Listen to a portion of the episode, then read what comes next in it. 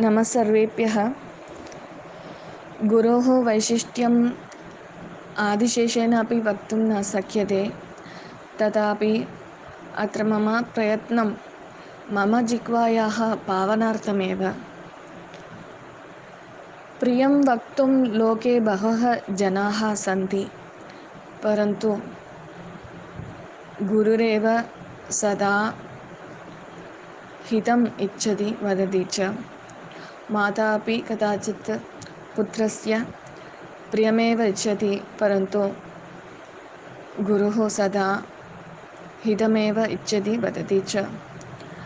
अनेन कारणेन एव योगेश्वरः श्रीरामचन्द्रः अपि मुख्यविषयेषु गुरुवसिष्ठस्य उपदेशमेव स्वीकृतवान्।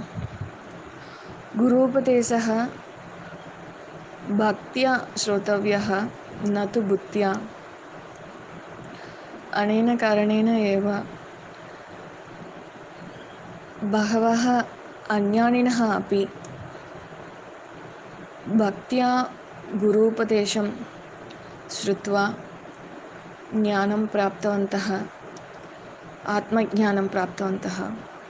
उदाहरणार्थं निसर्गदत्तमहाराज एवं गुरूपदेशः तस्य मरणानन्तरमपि अस्माकं हृदये तिष्ट्वा अस्मान् धर्ममार्गे प्रचोदयति प्रवर्तयति च। अनेन प्रकारेण गुरोः कृपापूर्ण उपदेशजलधरः